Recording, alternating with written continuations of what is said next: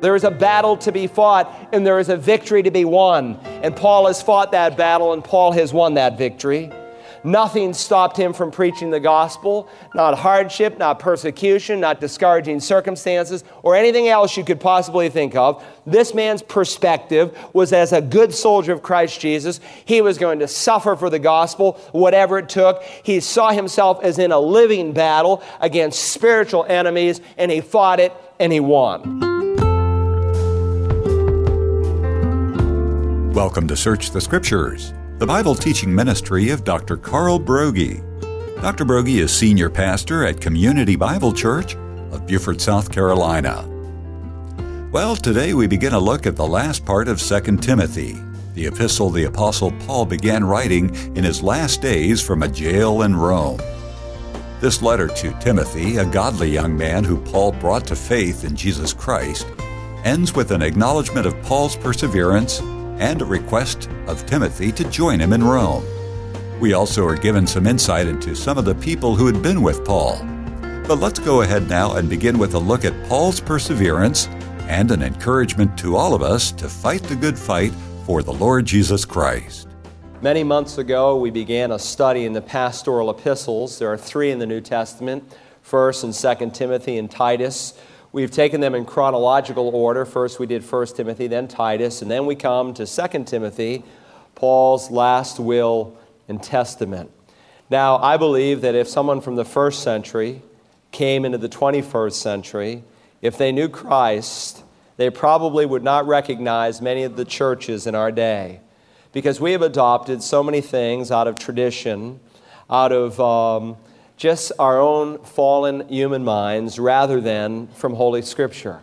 And so we've been studying these pastorals to bring into our thinking what God says about government, about worship, about how the church should function.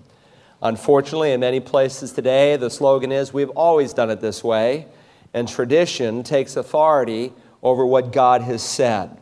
Now, here in 2 Timothy chapter 4, let me remind you of the context. Paul is about ready to face death. He is there in a prison in Rome, and I want you to see him in that dirty, dark, dank prison, about to be executed. He says, I have fought the good fight. He has lived his life well. I've finished the race. And in this letter, there's a very personal and tender appeal to Timothy, his son in the faith, but not just to Timothy, but to us as well. Now, one final time, let's remember the context of this chapter and and refresh ourselves with an overview of the book. We've seen it divides into four major sections. In chapter one, the theme is to guard the gospel. It is a gospel that we are to guard because it is a priceless treasure that we are to value. In chapter 2, the theme is to suffer for the gospel. Why? Because the gospel to the proud is a stumbling block, and quite often it invites persecution. In chapter 3, we are to continue in the gospel. Because, Timothy, it's the truth of God, and you don't need any new novelty. Just continue in what God has given. And finally, in chapter 4, we're charged to preach the gospel. Why? Because it is the power of God for salvation to everyone who believes. And so the church of the 21st century desperately needs to hear the message. We need a new generation of Timothys who will guard the gospel, who will suffer for it, who will continue in it, and who, with all their might and strength given by the Spirit of God, who will preach it. Now, with that said, let's read a portion of our text this morning 2 Timothy chapter 4. Paul has just commanded Timothy to preach the word, and he says in verse 6 For I am already being poured out as a drink offering, and the time of my departure has come. I have fought the good fight. I have finished the course. I've kept the faith. In the future, there is laid up for me the crown of righteousness, which the Lord, the righteous judge, will award to me on that day, and not only to me, but also to all who have loved his appearing.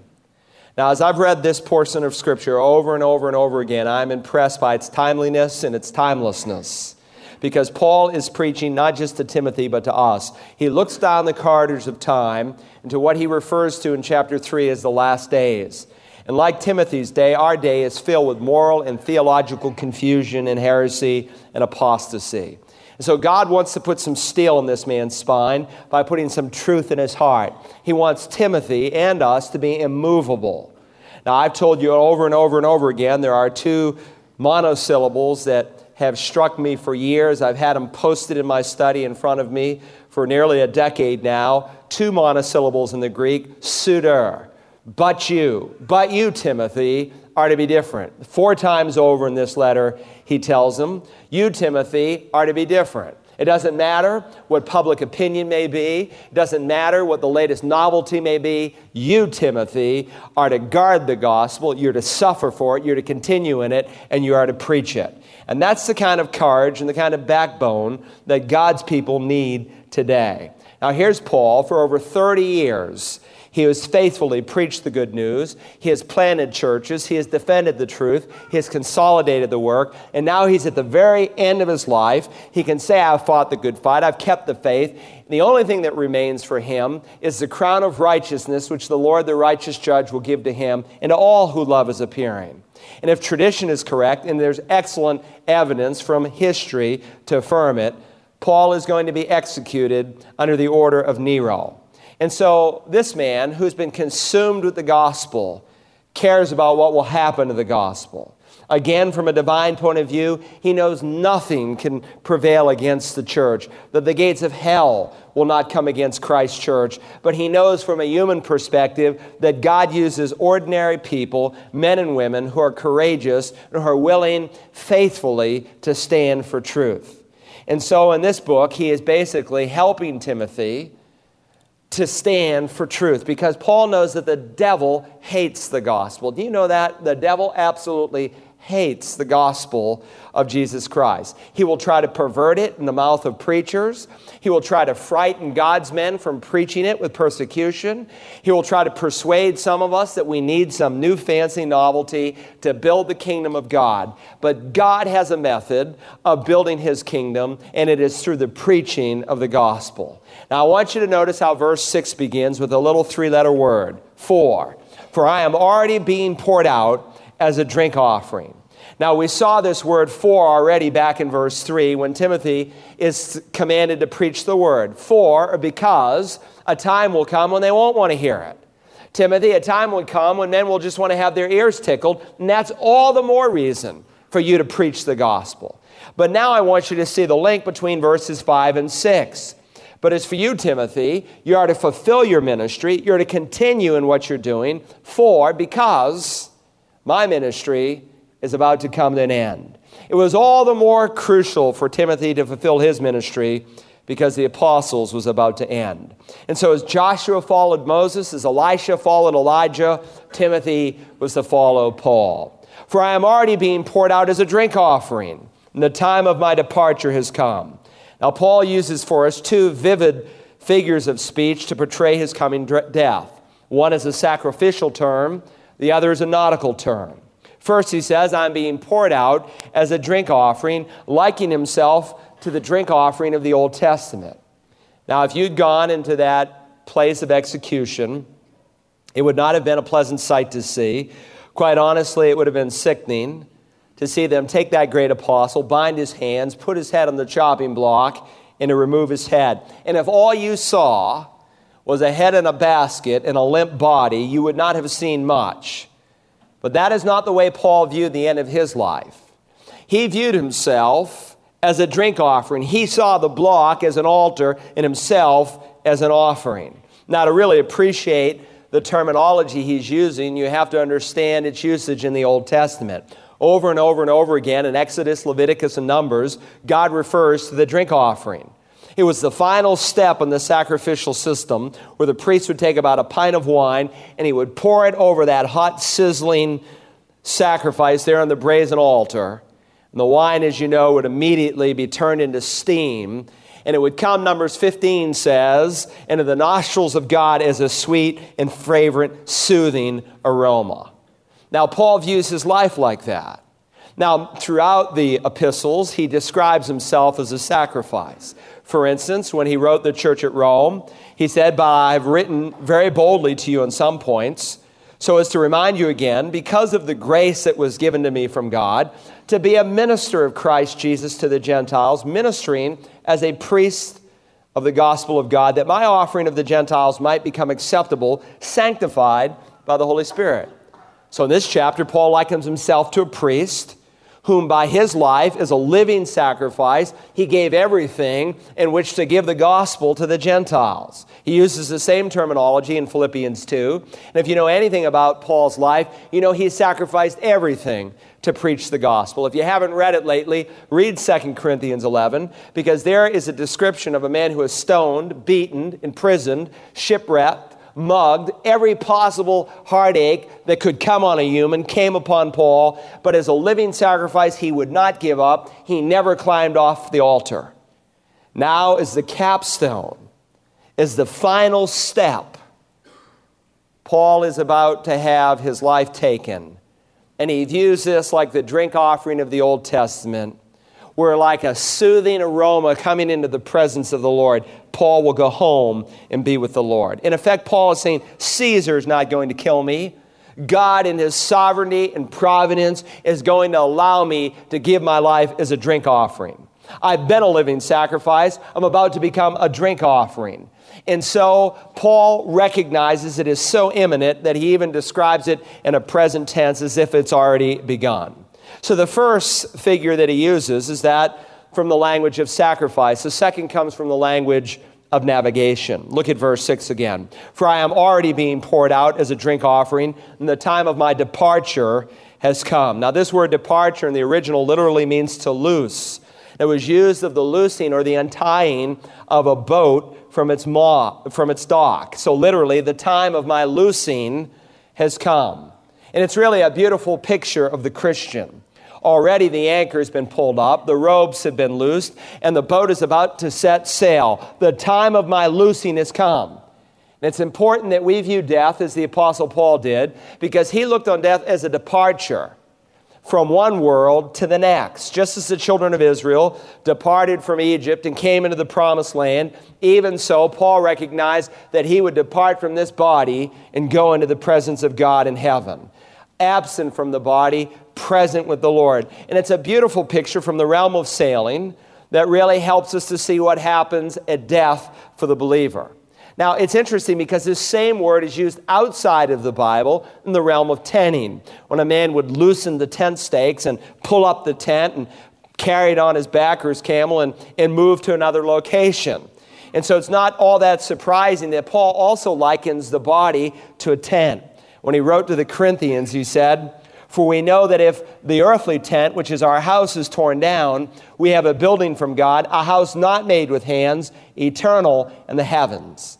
Paul compares the death of a believer to taking up his tent. He, it's something that's very temporary, this body, but he looks for something very permanent. He uses the word building, a very permanent structure. That is our glorified body in heaven. The other apostles use similar language. Peter wrote in 2 Peter 1 And I consider it right, as long as I am in this earthly dwelling, to stir you up by way of reminder, knowing that the laying aside of my earthly dwelling is imminent. And so Paul Peter speaks of death as the laying aside of my earthly dwelling. And so death for the Christian is laying aside this physical body, this spaceship that the spacesuit that holds us to get a new body. So here's Peter. Lay aside my earthly dwelling. That's what I'm going to do. Why? Because I'm going home to be with Jesus Christ. Death for the Christian is just a change of address. Now, if you've been saved, when you die, the person inside this tent, inside this earthly spacesuit, immediately is ushered into the presence of Jesus Christ. Though your body obviously is in the ground, and so it is described as sleeping. But don't let anyone ever tell you that body, soul, and spirit is asleep in the ground, as some falsely have taught, because that is not true. The Bible is very clear, only the body is asleep. And what an appropriate metaphor, because the body someday will wake up. God will give us a new resurrection body on that great waking and up day. Paul, when he wrote to the church at Thessalonica, said, We do not want you to be uninformed, brethren, about those who are asleep, that you may not grieve as do the rest who have no hope. For if we believe that Jesus died and rose again, even so God will bring with him those who have fallen asleep in Jesus. Absent from the body, present with the Lord. Now, what happens when you get to heaven? Do you have a body? Well, you're awaiting the resurrection of the one in the ground. However, it appears from the revelation that you have some kind of temporary body because you see saints in heaven before the resurrection takes place. It obviously hasn't happened yet. And they're wearing robes. Well, you got to hang the robe on something. But in either case, God is very clear that He will bring the departed spirits of those gone home to be with the Lord, and in the twinkling of an eye, He will reunite it with that sleeping body wherever it is, whatever has happened to it. God will reunite it in a moment's time. And the Bible says, For this we say to you by the word of the Lord, that we who are alive and remain, until the coming of the Lord shall not precede those who have fallen asleep. For the Lord himself will descend from heaven with a shout, with the voice of the archangel, and with the trumpet of God, and the dead in Christ shall rise first. Now, take that biblical theology and go back to our passage here in verse 6. And the time of my departure has come. Again, he's using a nautical term of a ship tied up into a harbor that is about ready to be put out to sea. Now, Paul's conception of death is so different from some of the popular notions that are preached in our day. So often at funerals, it's been said, Oh, dear brother so and so, he's been out in the storms of life serving God all these years, and now he's being brought back into the harbor for safety. I want to tell you, that's not the picture God gives. In fact, He gives just the opposite. Listen, it may be stirring emotionally to hear something like that, but listen, I'd rather be stirred with truth than with emotion. And God is very clear that absent from the body, present with the Lord, that our death is like the untying of a ship, that we've actually been tied down in the harbor, and God is about ready to loose us. We've been tied to this earth, and God is about ready to take us to another place. And the place He's going to take us to is so wonderful, so fantastic, so awesome, so indescribable that when Paul give, is given a revelation by God and he gets just a glimpse of glory, God has to give him a thorn in the flesh lest he boast about it a place where there's no crying, no pain, no sorrow, a place where the Lord Jesus Christ Himself sovereignly reigns. And so Paul is saying, Look, I've been tied down in this harbor, but I'm about to be loosed. And so here in 2 Timothy 4 and verse 6, he sees the end of his life as being poured out as a drink offering, ascending into God's presence as a sweet aroma, and the beginning of another journey as the ship is loosed out to sea. I am already being poured out as a drink offering, and the time of my departure has come. Now, Nero may have thought that he was in control, but Paul knew better. Paul saw himself not simply facing an execution, he saw himself facing a release. Paul was reminding Timothy when that day comes, and Timothy would be there. Timothy was about ready to come to Rome, as we will see in the rest of this chapter. Timothy, when that day comes, don't sorrow for me, because I'll be home with Christ as a sweet, fragrant, fragrant drink offering. And let me say to you who have lost loved ones, if they truly know the Lord, don't grieve for them. Don't waste a single tear. Now, you may grieve for yourself and sorrow for others, but they will be more alive and more happy and more fulfilled than they have ever been. Now, setting this verse back in its context, Paul is giving us another reason for Timothy to keep this command to preach the gospel and fulfill his ministry. Now, Paul is about ready to move off the scene. Timothy is going to take his place.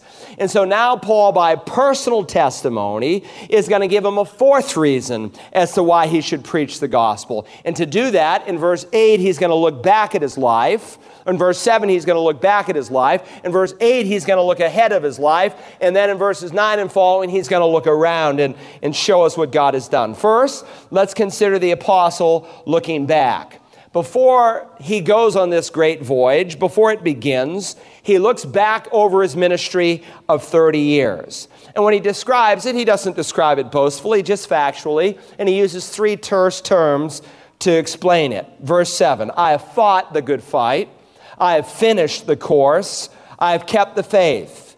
Paul summed up his life in ministry using three metaphors he's already used in this epistle that of a soldier, that of an athlete, and that of a steward. He says, First, I have fought the good fight. Paul has been a good soldier, and now he's asking Timothy to be the same. He has fought a battle. There is a battle to be fought, and there is a victory to be won. And Paul has fought that battle, and Paul has won that victory.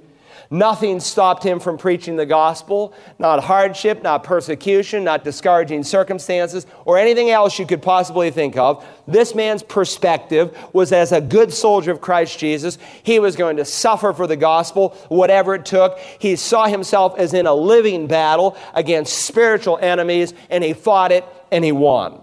And so, like a good soldier, he fought the fight. Secondly, we also learn, like a disciplined athlete, he ran the race. He adds, I have finished the course. The Christian life is not only like a battle, it is like a race. Now, if you remember, several years before, Paul had gathered the Ephesian elders together there on that beach at Miletus. Remember, Ephesus is the place where Timothy now is, where this letter is going to be received. And Paul expressed years before his desire to run well to the end. Do you remember what he said? But I do not consider my life of any account as dear to myself, in order that I may finish my course. The ministry which I received from the Lord Jesus to testify solemnly of the gospel of the grace of God. Now, both the verb and the noun used in Acts chapter 20 is identical to the verb and the noun used here in 2 Timothy chapter 4. And what I like about Paul is he never quit. Now, remember, Paul, when he spoke to the Ephesian elders, was already an old man.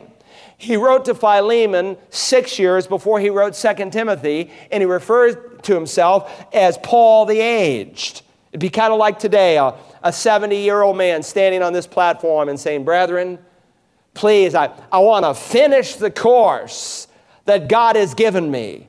I want to run well right to the end. I want to fulfill the ministry that the Lord has for me. Now, most men who are 70 are looking for a rocking chair. They're looking for an age of leisure. They're looking for a time to travel, to sit back and do nothing for God. And they say, My service is over. Let the next generation do it. When in reality, from God's perspective, the way you model for the next generation, what they ought to do is you live well right to the end. My dear friend Bill Bright, on his deathbed, was working on 50 projects for the sake of Jesus Christ the week the Lord took him home to be, to be with him at 81 years old. So here's Paul. He writes, uh, he is expressing his heart to the elders at Miletus. And he says to you guys, listen, I want to finish the course well. He doesn't know if he has three years or 13 years. He wants to finish right to the end. But now the end has come. And so he can say, I have finished the course. He touched all the bases, and all that God had planned for him to do was done. The goal had now become a reality. So, like a good soldier, he fought the fight. Like a disciplined athlete, he ran the race. But third, I want you to notice, like a faithful steward, he kept the faith. Now, the third image in verse 7 is that of a steward. I've kept the faith. Now, throughout this letter, Paul emphasized the importance of guarding the truth, the treasure, the deposit, the gospel, what he calls here the faith, that body of truth that we call the Bible. Paul is affirming that he has been a good steward. He is saying, I have safely preserved the gospel treasure. He never veered from any of the great doctrines that God had given him and the rest of the apostles because Paul's heart was not to please men, but to please the God who saved him. And that's not only an apostle's job, that's a pastor's job. In fact, that's every Christian's job. The work of every Christian is to fight a fight to run a race, to guard a treasure. It will involve labor, sacrifice, and even danger at times, but Paul had run it right to the end. No regrets, none whatsoever. Now, it wasn't easy. Most of the time, Paul was not popular, but he remained faithful as a good steward. So there's Paul looking back. Like a good soldier, he fought the fight. Like a disciplined athlete, he ran the race. Like a good steward, he kept the faith. Now, I also want you to notice the Apostle Paul looking ahead. Look now, if you will, in verse 8. In the future, there is laid up for me the crown of righteousness, which the Lord, the righteous judge, will give to me. He will award it to me on that day, and not only to me, but also to all who have loved his appearing. Now, I learned two things immediately from this verse. First, that the apostle's life will be vindicated. Paul had come to the end of his life, and he says, All that remains for me is the crown of righteousness. Now, this word crown, Stephanos in the Greek, was not that of the kind of crown a king would wear, a more permanent structure, but actually one of those temporary laurel green wreaths that a Greek or Roman athlete would get for successfully participating in the, in the games. And Paul describes the Stephanos, the crown of righteousness, which the righteous judge will give to him. Now, this word righteousness continually falls from Paul's pens in his epistles, and it's the word for salvation, for justification. Paul, though, in this context, is speaking of a righteous vindication, a day when the God of the universe, when God will declare him not guilty. Now, among other things, Paul is making a deliberate contrast here between the sentence he is about to receive from Nero and the vindication he is about to get from God. Nero will declare him guilty and condemn him to death. But there is going to come a magnificent reversal when the Lord, the righteous judge, will declare him not guilty. And because he is the righteous judge, who will give the crown of righteousness, though Nero may say guilty, God will say not guilty. Now, let me tell you something. There have been many men and women throughout the church age who've been condemned, criticized, ostracized, detested as hateful, divisive, and everything else because they stood for what was right. And while men may mock them, and while men may say they are wrong, there's going to be a great reversal one day when the Lord, the righteous judge, says not guilty, and he gives to them the crown of righteousness, which is an important reminder to me as a pastor that if you please men and displease the Lord, it doesn't matter who you please. But if you please God and displease men, it doesn't matter whom you displease. It's not really what the world thinks. In the end, what will really matter is what God thinks. So, first, I'm reminded that this life will be vindicated. Secondly, not only will the apostles' life be vindicated, the apostles' life will be rewarded. He speaks here in verse 8 of the crown of righteousness, which the Lord, the righteous judge, will award to me on that day, and not only to me, but to all who have loved his appearing. Now, please note that Paul tells us that God will award it to me on that day but not only to me, to all who have loved his appearing. Now, under, underline and underscore in your thinking that word award because it speaks of something that is earned, something that is achieved. What Paul is addressing, of course, is not the achieving of salvation because none can earn salvation. It's bought for us by Jesus Christ who died on a cross. Rather, it's the earning of rewards in heaven to those who are already believers. And we'll expand on this on tomorrow's program. To listen again to this final message in the series on 2 Timothy, use the Search the Scriptures app for smartphones and tablets, or visit us online at searchthescriptures.org. You can also order a CD or DVD by calling 877 787 7478 and requesting program 2TM9. We hope and pray this series has been of value to you. If so, won't you consider becoming a foundation partner? Foundation partners come alongside Search the Scriptures with a gift of at least $25 a month. And it is our foundation partners that help us expand this teaching. For more information, call us at 877 787 7478. Thank you. Join us again tomorrow as we continue our look at the final verses from 2 Timothy and Search the Scriptures.